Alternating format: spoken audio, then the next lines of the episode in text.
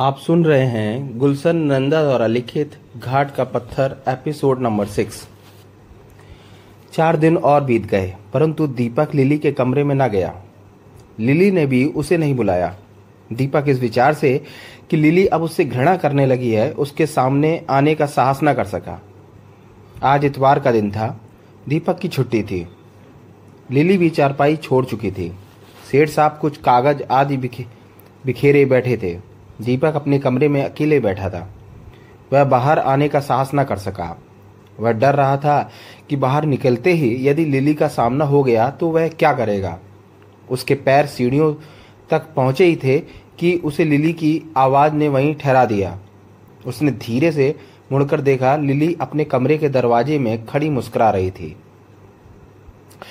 जरा मेरी बात सुन जाओ, और वह कमरे में अंदर चली गई। दीपक दबे पाँव उसके पीछे कमरे में आया। वह शीशे के सामने खड़ी बाल बना रही थी।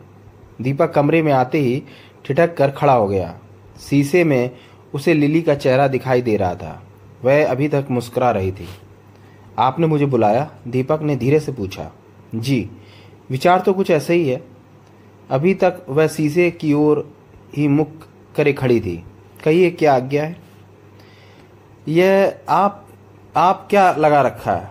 सीधा तुम कहो ना। लिली ने बालों में पिन लगाते हुए कहा, मेरा विचार, जी आपका विचार ठीक है। लिली ने बात काट कर कहा और कंगा ड्रेसिंग टेबल पर छोड़कर दीपक की ओर देखने लगी। फिर बोली, क्या मुझसे नाराज़ हो?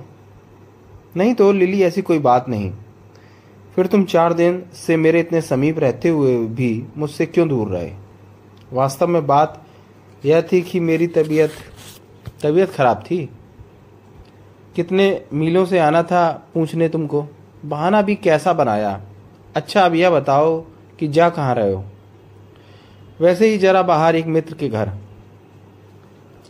देखो, मैं दादर एक सहेली की सगाई में जा रही हूँ। यदि बुरा ना मानो तो रास्ते में छोड़ते जाना। मैं जल्दी से कपड़े बदल लूँ। दीपक कमरे से बाहर जाने लगा। ठहरो, तुम कहाँ जा रहे हो? मैं स्वयं ही बाथरूम में जा रही हूँ। यह कहकर लिली ने अपने कपड़े उठा लिए और बाथरूम की ओर चल दी। दीपक पास ही पड़ी कुर्सी पर बैठ गया।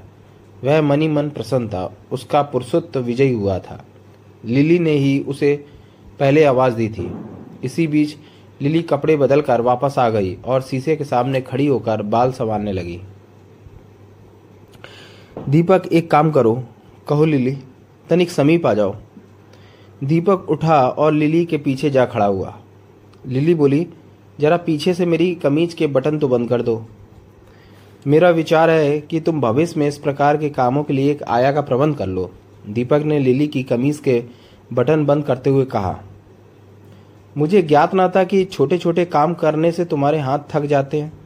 नहीं, ऐसी तो कोई बात नहीं, परंतु तुम्हारे और मेरे बीच आवश्यकता से अधिक स्वतंत्रता अच्छी नहीं। और फिर तुम भी तो यह पसंद नहीं करती कि मैं, यह ठीक है, मैंने तुम्हें उस दिन किसी बात के लिए मना किया और तुम भी भली प्रकार समझते हो कि वह तुम्हारी भूल थी। मेरा तो विचार है कि मैंने तुम्हें मांगकर कोई भूल नहीं की। फिर भी यदि तुम समझती हो, यह कहकर मैंने तुम्हारा दिल दुखाया है तो मैं इसकी क्षमा चाहता हूँ। इससे अधिक मैं क्या कर सकता हूँ? इसमें बुरा मानने की क्या बात है? यदि मेरे हृदय में कोई संदेह होता तो मैं तुम्हें किसी भी काम के लिए क्यों कहती? मेरी दृष्टि में तुम अब भी वैसे ही हो जैसे कुछ दिन पहले थे। लिली, क्या तुम ठीक कह रही हो? तुम्हारे हृदय में मेरे लिए उतना ही आदर और स्नेह है जितना पहले था। मुझे झूठ बोलने की आदत नहीं। चलो, जल्दी चलो और देर हो रही है। यह कहकर लिली दरवाजे की ओर बढ़ी। दीपक भी उसके पीछे हो लिया। थोड़ी देर बाद दोनों सड़क पर पहुँच एक ओर चल दिए। लिली मौन थी। दीपक चाहता था कि वह कुछ बात और करे। वह उसके सब संदेह दूर कर कर दे। वह नहीं चाहता था कि उसके कारण लिली अथवा उसके डैडी को किसी प्रकार का क्लेश हो। परंतु लिली मौन रही। उसने कोई बात नहीं की। दीपक ने लिली को उसकी सहेली के घर पहुँचा दिया और सिनेमा चला गया। उसे ऐसा जान पड़ा मानो उसके हृदय पर से एक भारी बोझ उतर गया है।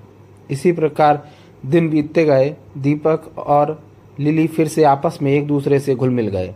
लिली पहले से भी अधिक उसका ध्यान रखने लगी। दोनों एक दूसरे का दिल बहलाने का पूरा प्रयत्न करते। एक दिन सायकाल के समय जब वे दोनों अकेले बगीचे की घास पर बैठे ताश खेल रहे थे, दीपक से रहा ना गया और वह बोल उठा, लिली, एक बात पूछूँ? अवश्य, एक नहीं दो।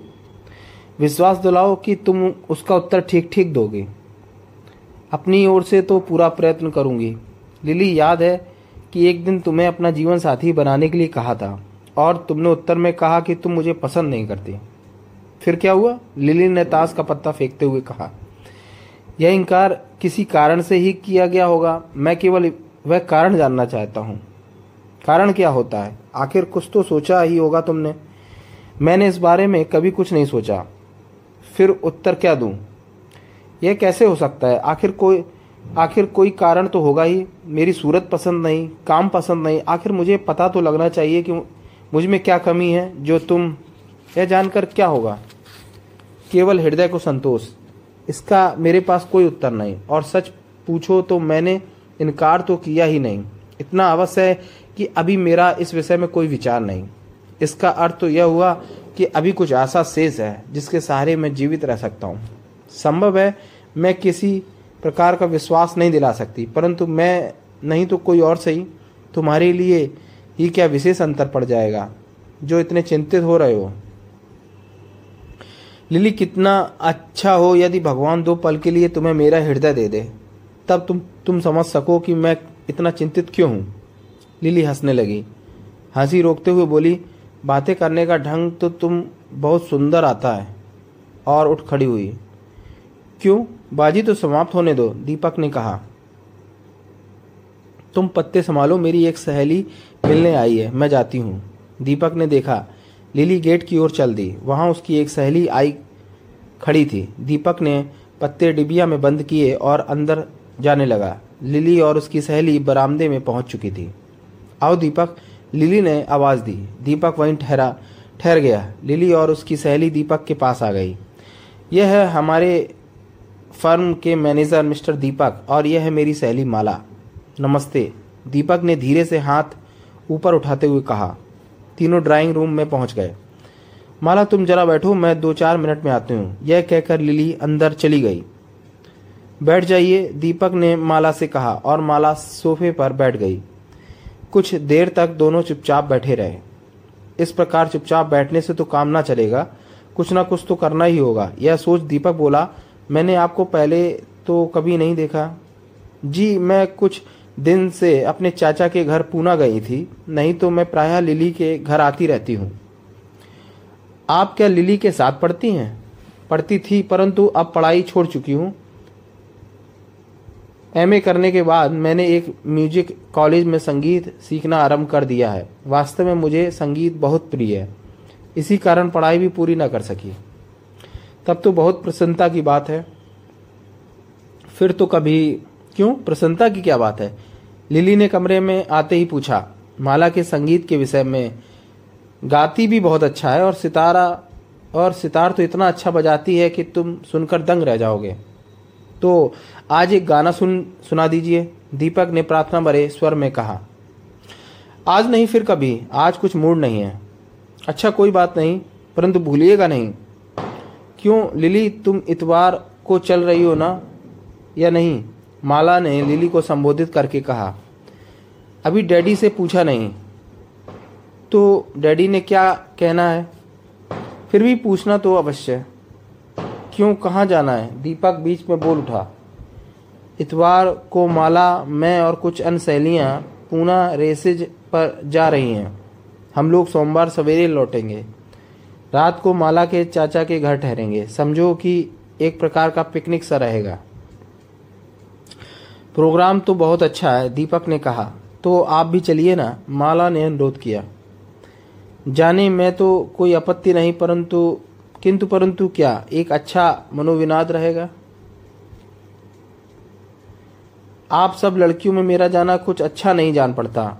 आप इसकी चिंता ना करें। मेरी और मेरी ओर से कोई आपत्ति नहीं, सब लिली पर निर्भर है।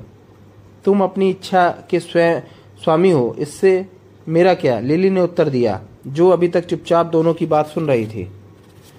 मेरा मतलब यह है कि जब डैडी से आपने लिए पूछोगी तो उसी समय मेरे लिए भी आज्ञा ले लेना। परंतु तुम्हें पूछते क्या ला जाती है? ऐसी बात नहीं, मैं तुम्हें कहीं साथ ले जा सक, ले जा रहा होता तो आज्ञा ले लेता। अच्छा ले भी लेना, लिली।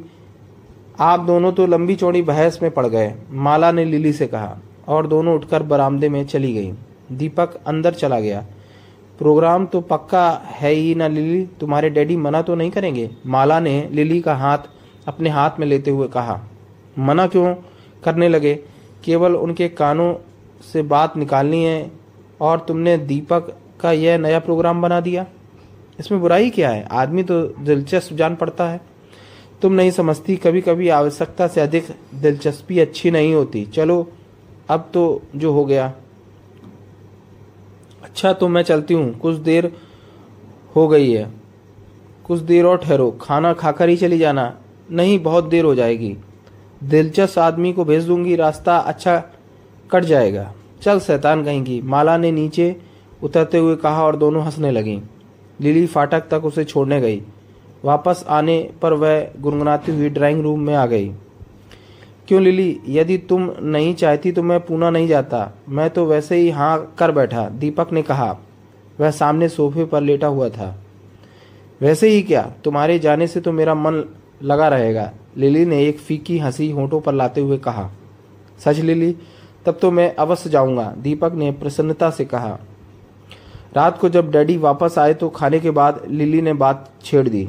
दोनों के जाने में तो उन्हें कोई आपत्ति ना थी, परंतु दीपक का सोमवार को वापस आना उन्हें स्वीकारना था। अंत में निर्णय यह हुआ कि दीपक इतवार को ही रात की गाड़ी से वापस आ जाएगा। दीपक इसी में प्रसन्न था।